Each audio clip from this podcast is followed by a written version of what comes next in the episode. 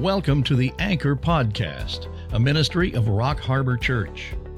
We want to help you grow in your walk with the Lord by an in depth study of the Word of God. So grab your Bible and let's set a course for spiritual maturity. Here's Pastor Brandon with today's message. If you have your Bibles, then turn to Revelation 11, uh, verses 14 through 19. We'll look at that. And the text is about the announcement that the kingdom is coming and the way the world's getting and the way that even our personal lives, you can start to feel like, well, is this all hopeless? Are we helpless? And we're not. And I have some pictures I want to say. Maybe this is this is how you feel about life and about what you're going through, and maybe this this is what you feel like.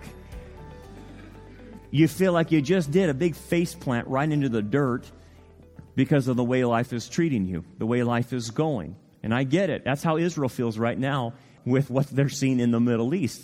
They just did a big face plant and they're like, man, we're on our own. Or maybe you feel like this guy and you just say, you know what? I got a lot of irons in the fire. If I add one more piece of straw to the camel's back, the camel is going to break, so to speak. I don't know how this guy loaded that whole thing up, but he did somehow. But some people feel that's how my life feels. I can't add any more to it, and if it does, I'm going to go over the cliff. And that's how a lot of people feel because life is difficult. Uh, there's no doubt about it. We just look at the geopolitics of the Middle East and you're like, man, that's terrible what's, what's happening over there. People are being gassed and people are helpless and hopeless. Are we really like that? People will say, well, man, my marriage is growing apart, and the reality of, of what I would like to see in my life, it, it, the gap between that versus the reality of what I'm living is, is getting ever bigger and life is just continuing to get full of disappointments, Brandon, and people are getting sick, people are dying on me, and people are traumatized. And it, there's a lot. If you live this life long enough, there's a lot thrown at you. It's hard to deal with. But the issue is do we have hope? Are we helpless? And we're not. What God is saying is this, and you can see this in the text, is He's talking to the tribulation saints who are going through the worst time in history. And he's giving them a hope and telling them, You're not helpless. I'm going to help you. And I want you to think on another level. I want you to think of a multiple narrative that's happening. Yes, I'm not going to deny what's happening to you, God's saying. But there is another narrative. I'm doing something for your betterment. I'm doing something in the future to give you hope. And it's going to be for you, and it's called the kingdom age. We pray that in the Lord's Prayer Thy kingdom come, thy will be done on earth as it is in heaven. That's what we're talking about. This kingdom age, this idyllic age ushered in by the Messiah. Absolutely, the conditions are perfect. The animals return back to Edenic conditions. There's no people struggling for food or water. Everything is given over freely to them. Unbelievable, perfect conditions. And you and I, we get our lives back. Everything we lost in this life is given back to us a hundredfold. He promised that to, to the disciples. So this life keeps taken away, but God's saying, in the future, I'll give it everything back. But you've got to hope. You've got to trust me on this. And you've got to keep this narrative running in your mind. Otherwise, you'll become discouraged and lose faith. You will stop in your progression. You will get bitter. You will start protesting. You will get just just so angry and resentful, you will stop moving in your Christian life. And He doesn't want that for any of us. Again, let me show you the context in which we're in. I think in your bulletin we put a little uh, chart in there. And in that chart is uh, the second half of the tribulation. And it should say second half of the Great Tribulation, then you have the seven bowl judgments. So if you have that, what you want to see is this. What, what is it saying? What you're going to see today is the, the announcement of the seventh trumpet. And, and contained in the seventh trumpet are the seven bowl judgments. And you can see the seven bowl judgments laid out on your handout. And you're like, okay, there's a lot of numbers, there's a lot of sequencings. What is this all about? It is about God announcing how the kingdom is going to get established. And He's saying, I'm going to pour out this judgment, and these judgments, these bowl judgments, are what is going to usher in the kingdom. And so that's why you'll see heaven celebrate in the passage because the announcement that these are going to happen to bring in the kingdom has finally arrived. And for you and I, as we look at this, it is as sure as what God says. If He says it, it's going to happen. But here's the idea it has to get worse before it gets better. And part of the takeaway for you and I is you and I are going to have to go through a lot of mess, a lot of trouble in our lives. But he is saying, Take heart, I have overcome the world, and I'm going to usher in this kingdom. But you've got to trust me on this. And by trusting him, you can actually cope with life better. You can actually manage through life better. So I give you that just to kind of set the setting so you can see where we're at. Let's go to the text and unpack this a little bit in what he's saying. And start in verse 14, and it says, The second woe is past. Behold, the third woe is coming quickly. Let me explain when you see the word woe what it means. In Hebrew, it's oi. You'll see the Hebrews say oy vey a lot of times. Oi is basically a theological pronouncement by God that is a pronouncement that sets in motion judgment on a people. And Jesus did this in Matthew 23 when he announced the oy veys to the Pharisees. Woe to you, Pharisees. Remember that whole thing in Matthew 23? He was pronouncing doom to them, judgment to them. Him announcing this, it enacted the whole system. And that's why you see the woes. Now, this is the third woe. What has happened in the first two woes? The first woe has been a plague of scorpion, locust demons that have attacked humanity, unregenerate humanity, for five months. God does not permit them to die, but they're attacked. The second woe is releasing 200 million demons to attack and kill one third of humanity. And now we get to the third woe. And the third woe encompasses what's called the bowl judgments, which culminates at the second coming. And so this pronouncement of judgment is meant to say, this is how the kingdom of darkness ends. Let's continue with the text, verse 15. Then the seventh angel sounded, and there were loud voices in heaven saying, the kingdoms of this world, now, kingdom should be translated kingdom, singular, of this world have become the kingdom, not kingdoms, kingdom of our Lord and of his Christ or Messiah. This is the pronouncement of the kingdom. And notice the tense that it's in. This is still future, it hasn't happened, but yet in the Greek, it's in the aorist tense. It's called a proleptic aorist real technical, but what it means is even though it's future, as God is stating it, it is like He has stated it, it's already a done deal. It's a past tense.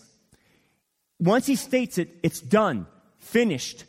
It's like the game has already been played. Victory's been won. That's how you should interpret what he is saying. And the whole text is like this. It's all in this aoristic proleptic that's saying it's a done deal. And so he's saying the kingdom is going to be established, it's done. And why do the inhabitants of heaven celebrate?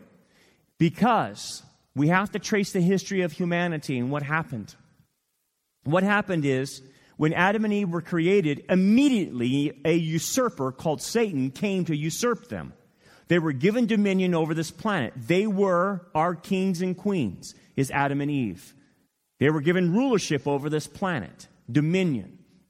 But they were usurped and tricked and tempt, and they fell into temptation and they lost the right to rule. And that usurper, Satan, took their right and became, as scripture calls him, the God of this world, little g. Jesus called him the ruler of this world. He became the usurper and that usurper, early on in Genesis, tried to formulate all the nations together, all the people under one leadership, under Nimrod, and have this one humanity oppose God and worship Satan only. That happened at Babel. God confused the languages and set that in motion to dismantle what Satan was trying to do. As you recall, our Lord in his temptations, in his 40 days of temptations, one of his temptations was he was taken to a high mountain by Satan. And Satan came to him and said, If you will just bow to me and worship me, I will give you all these kingdoms. You will have the power and the glory. I will give them all to you if you'll just worship me. Obviously, Jesus didn't bite on that temptation. He passed the test. But Satan will offer that again to another person called the Antichrist, and the Antichrist will take that offer and take the kingdoms of this world.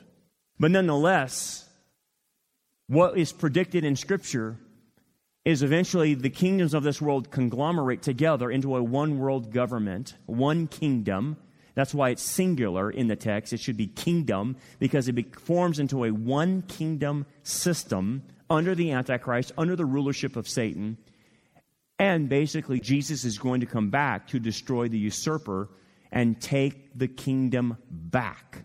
Because Jesus in Revelation 5, because he went to the cross and paid the price not only for our redemption, but he paid the price to get the right back to rule the planet at the cross, he now has the title deed to planet Earth to be the ruler.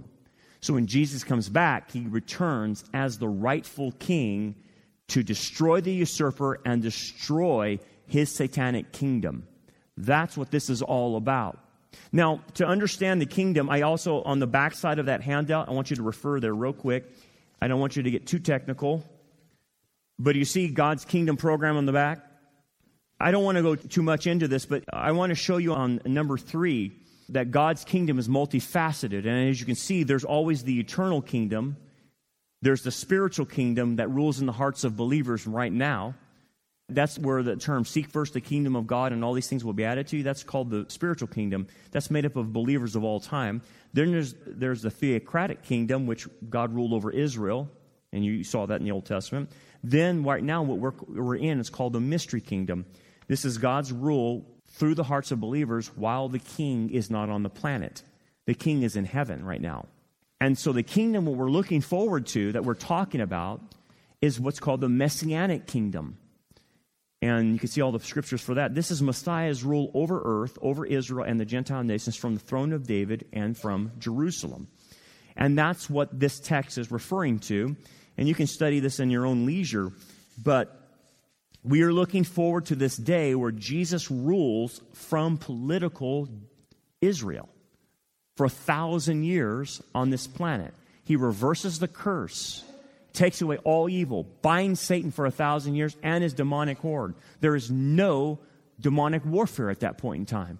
That's the kingdom we're talking about. It is an, a rule of iron, and this iron rule keeps down outward behaviors of sin. So what you and I used to here in the mystery kingdom, we see outward acts of sin and it's not put down. But in the kingdom age, it is completely put down.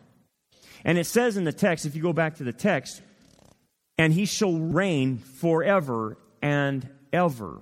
Let me explain that just real quick before we get to some application. That's a Hebraism, which means unto the ages of ages. Unto the ages of ages, which means that the state that gets established by Christ will never end. Now, what does it mean? Because the millennium is only a thousand years. What happens?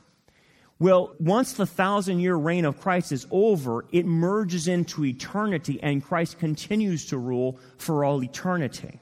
So you go from one stage to the next, and that's why the Hebraism is there unto the ages of ages. It just continues on at that point. No longer will sinful humanity ever rule God's creation ever again at that point in time.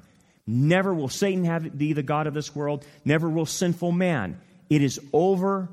Jesus has secured the legal right and will rule for all eternity. And because he is the God man, he can do that. He can sit on the throne forever because he's the God man. Okay, that's a lot to ingest, I know. What's the application in some of this before we go on? Here's the application you have to take this by faith because you're not going to see it. You're not going to see the kingdom now all you're going to see is bad stuff happening right now.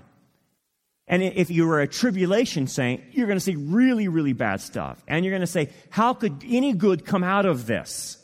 How could any good come out of all the stuff that's happened in my life? How can God change this and make it better and work to fulfill his plan and purposes in my life when so many bad things have happened to me? See, that's a faith issue. He is saying this kingdom is certain. That's why he puts it in the aorist tense. It's certain. It's a done deal. We have to trust. And I can tell you this what the hardest part about this is, and it'll be the hardest part for the tribulation saints, is the faith to wait on this. Because we want it right now, man. I would love the kingdom right now. I want my problems to be fixed right now, Jesus. I want my struggles to stop right now. I don't want to wait. Just deliver me now. We all would want that. And that's all of our cry. But even in the Middle East, as you see, what's God doing? Why does it take so long for things to develop? Why in my life does He allow me to continue to struggle with issues? What's going on here? He is saying, yes, you must have faith that this will happen in the future. But until then, I need you to have the faith to be patient and endure which is very difficult. Nobody wants to wait. But I want you to look at the biblical characters real quick. Even the tribulation saints are having to wait three and a half more years until Messiah comes. Abraham waited 25 years until the promised son, Yitzhak or Isaac, was born. Do you know David, when he was told he was anointed king of Israel, had to wait at least 20 years before he was at least king of Judah, and then after that, seven more years till he was the king of all of Israel. It's a long time. Moses wasn't ready to deliver Israel out of Egypt for what? 40 years in the desert. So you'll see all these timelines where people are waiting. They're given a promise, and then they have to wait. They're called, and then they have to wait. Why? Why is this theme constantly there? I call you, this is what's going to happen, but you need to wait. It's because God is developing in us the things He wants us to learn so we can change. I'm going to tell you what, there are a lot of Christians who have been instantly delivered. But you know what? Compared to the rest of Christianity, they represent like 1%. There's about 1% of Christians have completely been delivered of whether it's alcoholism, drug abuse, or whatever. There's about 1% have been completely delivered instantaneously. And I agree, that's a miracle, absolutely. But for 99% of the Christians in this Christian life, they're struggling with their issues. Eh, they weren't instantly delivered. And there's reasons behind that. God is wanting you and I to learn something in our struggle. If He just simply instantly delivered us, we would never learn anything. We would actually become legalistic. We would think, well, why doesn't anyone get over their problems? That's the wrong move. That's the wrong thought. See, wounds take time to heal. We need to grow emotionally, spiritually, mentally. That takes time. That can't happen overnight. To grow spiritually mature, to become more like Christ, takes years and years and years of hours and hours and hours of walking with Christ. Doesn't happen overnight. He also lets sin flush itself out and lets the ramifications and consequences play itself out in this world. You'll hear the term in the Old Testament, he lets the sin fill up. He's letting all the ramifications play itself out. Faith is not overnight, it takes time to develop it why you and I are struggling with the issues you and I are struggling, and you didn't say, Man, I wish I could be delivered right now, is because you and I have something to learn.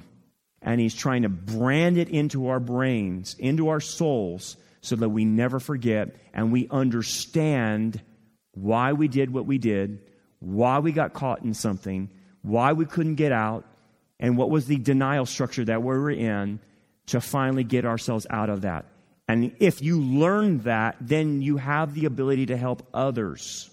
But if you are instantly delivered and you pray for instant delivery, what happens is you lose the ability to help other people because you don't know how it happened. You were just miraculously delivered. And I understand that God does it occasionally. But most of those people can't help others. So God's not saying deny what's happening to you. He's not saying that. He's just saying learn what you need to learn through this and keep the narrative of the kingdom. One day you won't have to, but learn it now so I can reward you in the kingdom. All that, guys, takes faith, an incredible amount of faith. And it's real easy to simply just protest what's going on in your life. But he says, hold on, the kingdom is coming. Verse 16, watch at the expression of the church. And the 24 elders, this is the church, we've established that early on, who sat before God on their thrones, fell on their faces and worshiped God, saying, We give you thanks, O Lord God Almighty.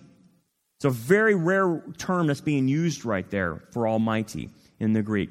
The one who is and who was and who is to come.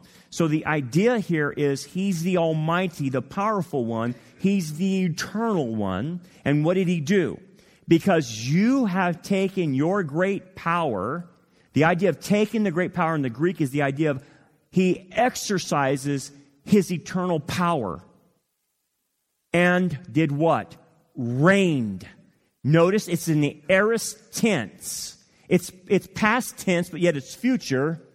So God is taking his power and reigning. So it's a done deal in the future. So what we're supposed to take from this is, is why the church is there in heaven worshiping God as they see Him exercise this power to take the kingdom back. It's this.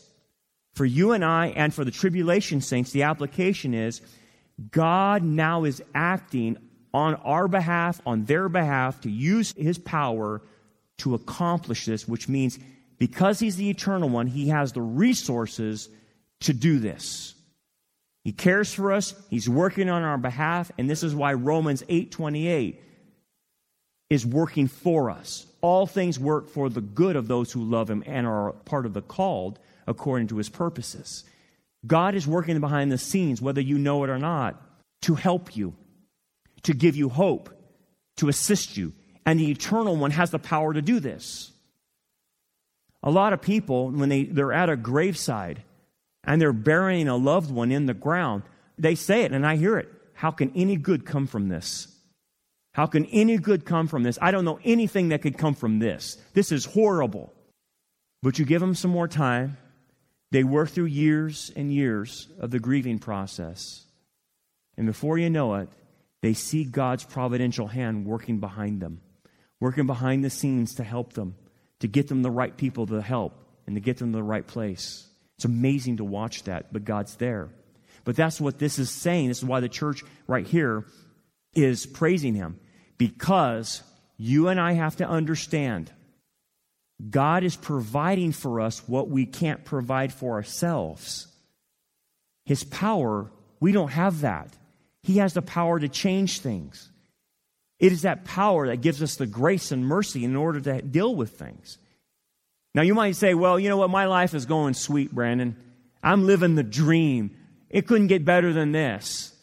Well, if you're one of those people, you might be in denial. Okay? I'm just going to put it out there. If everything, if you're saying everything is perfect in life, it couldn't get any better, I've arrived and you're experiencing heaven, hmm, that's, that's probably called denial. It's kind of like, it's kind of like when I go to the doctor why is it that when I go to the doctor, their scales weigh me a lot heavier than my scale at home?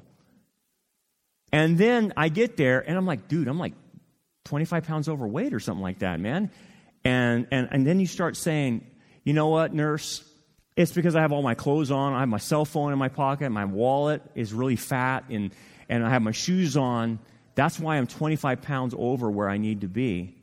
And what does she do? She just looks at me saying, yeah, right. Yeah, right. You're in denial, dude. The scale at home, what is it, on the moon? Why, why do you weigh less at home? Is there less gravity at your house? You weigh this much here. And so I come away every time I go to the doctor in denial about my weight.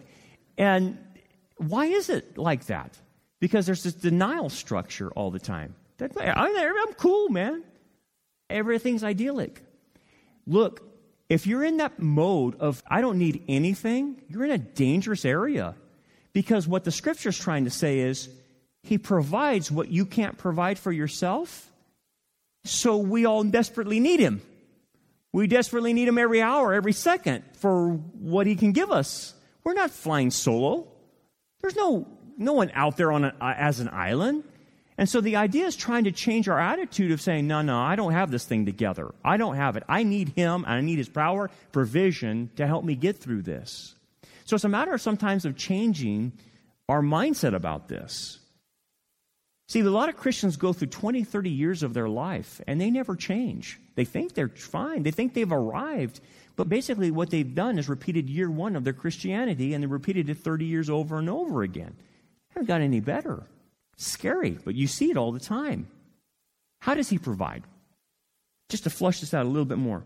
The God who provides the power to change, change the whole circumstances, change the world, if He's going to help you change, guess what He'll provide? People. Not just any random person on the street. He'll provide the body of Christ to help you. If you pray a prayer and say, Lord, I need help, eventually He'll bring someone in your life to help you. That's how He works. So you have to see how He helps. There's not lightning bolts that come out of the sky. Not yet. It will in the future. But at this point, He'll send you the help through the body of Christ. And you need to be aware of that. Let's go back to the text. And now we're going to see the negative side of this and how the people of this world respond to Him. Now, this is not you and I, this is the people of the world. Verse 18 the nations were angry. And I want to show you this picture. Okay, there's a lot of angry people on here. And you can pick them all apart. They're all angry for some reason. Actually, believe it or not, there was a paper written on leftism. Uh, interesting. His PhD guy did a PhD on leftism. And what he found, the common phenomenon among all the leftists, Marxists, communists, progressives, whatever you want to call them, have an intense rage brewing inside of them. Does that shock you? It doesn't shock me. It makes perfect sense. Anyway, the rage is all there, and you can see that. But look at the text, though. This text, and it goes, and your wrath has come. The idea here is these nations that you see, these people on the planet, the earth dwellers, are enraged at God. That's who they're mad at. And the, the way this is described in the Greek is it's a settled burning resentment. It's not like, hey, I'm just ticked today. It's like this, I've been ticked all my whole life at God. It's that kind of mentality. And they're still at, at, at raging when his wrath has come. By the way, when Jesus returns, do you think the world opens their arms and say, We couldn't wait for you to return? They attack him. They actually turn the guns on Jesus and attack him to prevent him from coming. That's how bad and angry they are. But nonetheless, the wrath comes. And the time of the dead that they should be judged. So the idea is there's a little bit of prophetic telescoping here. It's like looking at mountain peaks and there's valleys in between. The dead of the, the wicked will be judged at the end of the millennium but it's, it's just grouping everything together and putting all these prophecies together, which is called prophetic telescoping, and then they will be judged. So, but what's going to happen is when Christ comes back, this whole Middle East problem that no one seems to solve, that no one can figure out and deal with all of that's going on there, it's just a mess over there. And poor Israel's right in the middle of it. It takes Jesus to come back and figure it all out and get them all squared away. He throttles them. There is no being nice at this point in time. You have to understand. This is judgment. The time of grace is over, and he throttles, throttles the Antichrist and the Antichrist armies and the rest of the Middle East, and for the world for that matter. There's a major bloodbath that happens. I hate to say it, but that is the only answer when you have deep seated anger of the earth dwellers who are not coming back. That's what the earth dweller term means. It's a technical term for people, humans, who have crossed the line that are not coming back. And so what's left for them?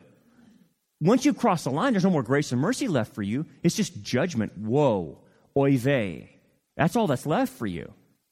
So you don't want to read this out of context. You have to understand he's talking about earth dwellers that have crossed the line. They've taken the mark of the beast. They're not coming back, is the mentality. Now we move to something positive. And that you should reward your servants, the prophets and the saints, and those who fear your name, small and great. Now, interesting enough, he throws in there a positive that that's talking about the Old Testament saints and the tribulation saints that are going to be resurrected at the end of the tribulation. And he's going to reward the Old Testament saints and the tribulation saints at that point in time. The church has already been rewarded because the church is in heaven in the scene. They've already been rewarded because the church is raptured. So we've got our rewards first, and then at this point, it's pointing to at the second coming, the Old Testament and tribulation saints get their rewards. Okay, gotcha. Then he goes back into the negative about the earth dwellers and should destroy those who destroy the earth.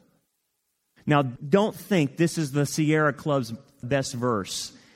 This is not the Sierra Club's, you know, creation care. I know people can misinterpret that. This was written 2,000 years ago. That's not what it's saying. It's not talking about pollution. It's not talking about conservation and, and that evil people destroy the planet. That's not what it's saying.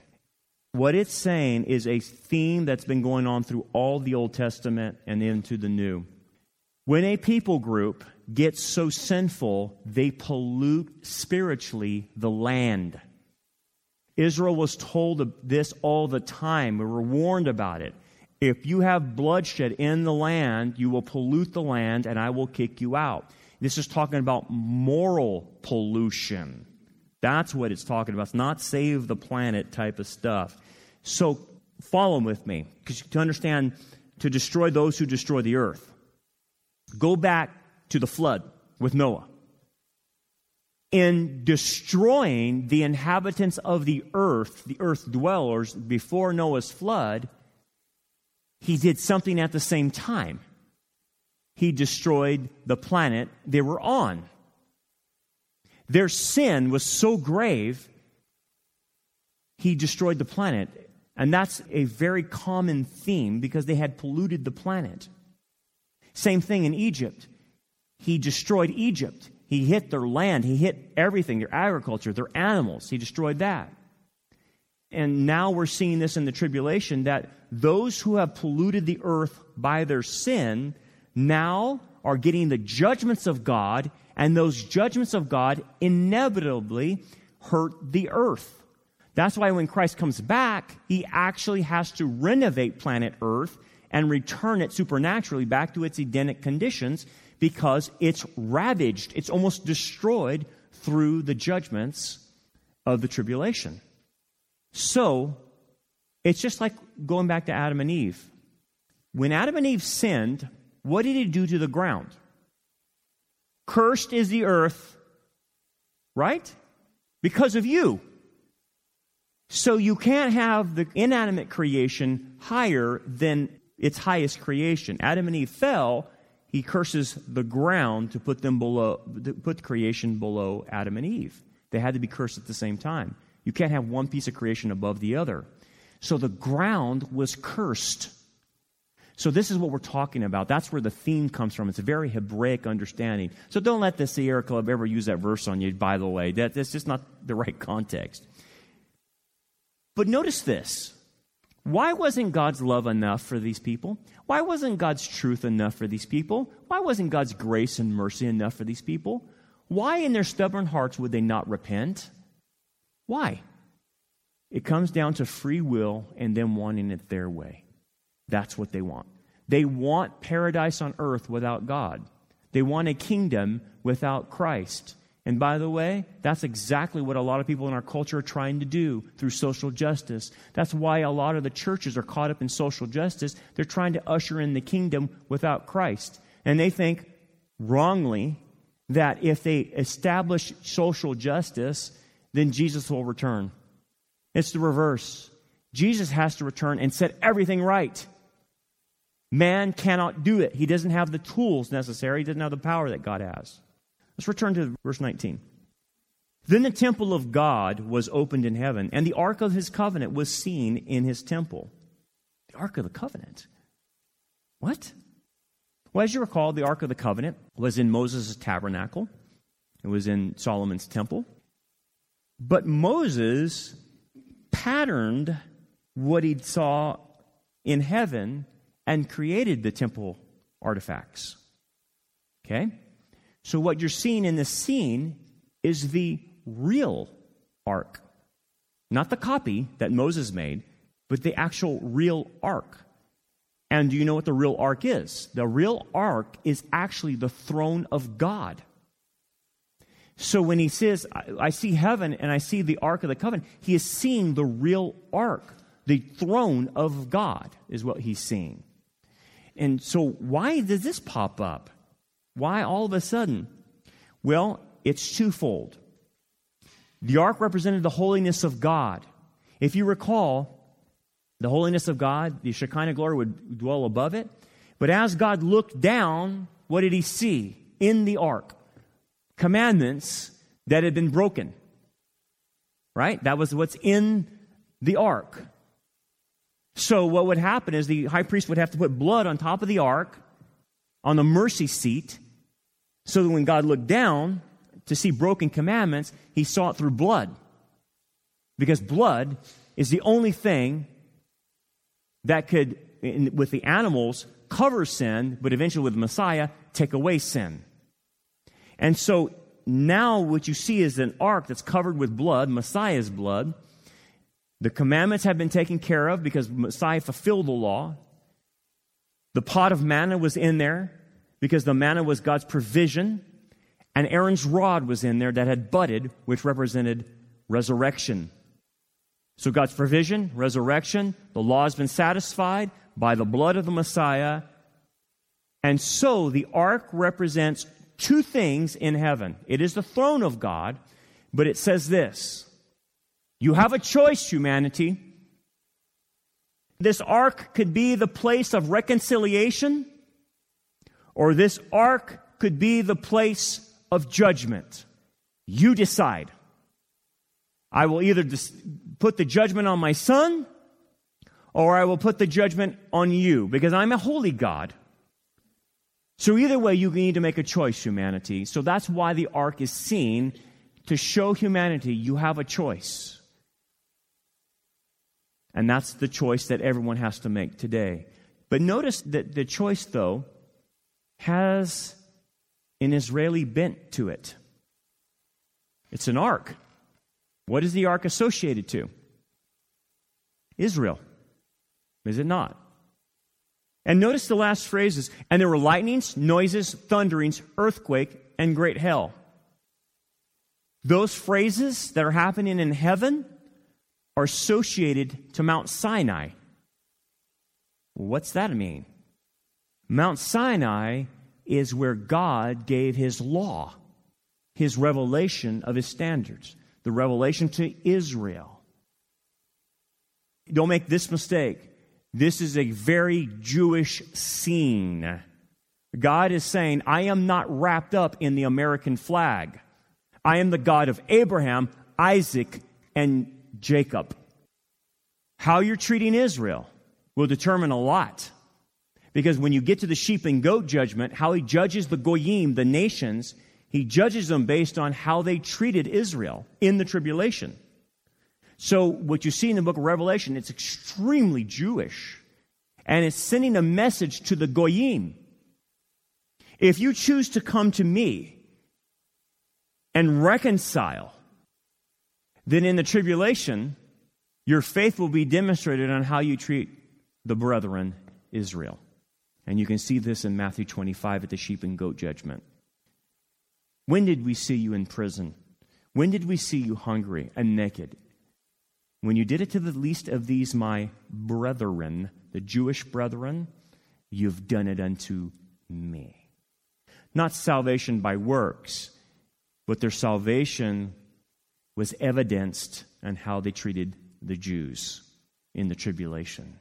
Very Jewish, by the way very Jewish. What's the point of application? Reality has nothing to do with what is visible or invisible. Reality has nothing to do with what is visible or invisible. It has to do with what God says. The reference to Mount Sinai is about what God says. If He says it, it is good as done. And that's what He's saying through the entire text. And He is saying, Trust me. This is where your hope, this is where your help comes from, from what I am doing about establishing the kingdom and working to your benefit. And does God still work to our benefit? Absolutely. He's working with people now if you'll let Him saw an amazing story this last week about God's help and provision, even now. It's about this about these witch doctors in Uganda. You know they still have witch doctors? Can you? I, I, I thought that was like Bugs Bunny cartoons and stuff. But I actually went to Uganda and they have witch doctors, real live ones, and a lot of them. And there's a big problem in Uganda and a lot of the African countries with witch doctors. Who would think? They're pretty evil, pretty bad dudes. They kidnap kids and sacrifice them. There's a big problem in Uganda. And there's a witch doctor right there. That's kind of what they look like. They are scary. So, anyway, they will kidnap these kids and do sacrifices, child sacrifices. And it's a big problem in Uganda. They steal kids all the time. And they steal them out of villages. And so you really have to watch your kids if, if, if you're in Ugandan, and because uh, they'll take them. So, anyway, they usually kill the kid in the sacrifice. Well, anyway, there was a Christian lawyer in Uganda that uh, was there, and he heard about this one case about this kid named Charlie who had been abducted by a witch doctor. He just felt God was working in this whole situation because this kid actually survived what the witch doctor did to him. Because usually, what the witch doctors do is they cut off their genitals. And so this little boy named Charlie survived this. They usually die, but he survived it. And this Christian lawyer in Uganda heard about that. And so he said, you know what? He's the only kid that's actually ever survived an attack like this. And so he, he now can act as a witness against the witch doctor. So they went in the bush and they found Charlie. And they brought him in. And, and this lawyer tried to go to the courts of Uganda and they said, You'll never get a judge to try this, ever. And he just, you know, he, he kept praying, and, and, and God made a way. They finally, finally found a judge who would try the case. And so, guess what? They brought that witch doctor in court in Uganda and charged him. And he was the first capital crime that had ever been uh, uh, done in Uganda towards a witch doctor. And he got convicted, and the death penalty was put on him. But the message that was sent to 41,000 Ugandans, including these witch doctors, was this You touch a kid, you're dead. We'll catch you. And that whole process went through the entire villages of these where these witch doctors are to put them all on notice to stop it. Well, anyway, that was the first positive thing God did through this Christian lawyer so he comes back to the United States and he gets a call and he's talking about his story to other people and things. And uh, I guess some other people heard him talk on Christian TV or whatnot. So he gets a call from a doctor in LA and said, Hey, I heard your story about Charlie. And he's still alive? Yeah, he's still alive. And he goes, I can fix him. He's like, No, you, you don't understand what's going on. They cut all, all his genitals, man. There's, there's no fixing him. There's no coming back. It's, it's just a bad situation. We did the best we could. He goes, nah, nah. I'm the chief head surgeon at Cedar Sinai here in LA. I can fix him. Bring him to me. I'll fix him for free. And he's like, I can, I can, I can pay for that. Free is good. So they went all the way back to the bush in Uganda, and this Christian lawyer went and got and found Charlie in the bush. And they brought him all the way to Uganda, uh, from Uganda to the United States, and they got him to Cedar Sinai down there in LA. And that doctor, just a genius, restructured Charlie, gave him back his life, basically. And Charlie is, is healed today, basically through that, the hands of that surgeon. The Christians, the Christian lawyer that recounts the story said, when you think everything is hopeless, that's when God acts. And God showed up for little Charlie. He survived the butchery of a witch doctor. We went through a trial and got the witch doctors convicted, and Charlie got physically fixed. He says, Only God could do something like that. That's what God is saying through this announcement. The kingdom is coming, and I'm going to fix everything. But as we're going through this, I will provide for you the help and the hope that you need in your life. Thanks for downloading the Anchor Podcast. We hope this study was a blessing to you. Support for this podcast comes from your generous gifts and donations. For more information about our ministry, we invite you to check out our website, rockharborchurch.net. Also, check out our YouTube channel, Rock Harbor Church Prophecy Update, where we focus on signs of the times and present a wide range of sermons and discipleship lessons. So until next time, keep looking up, for our redemption draws near.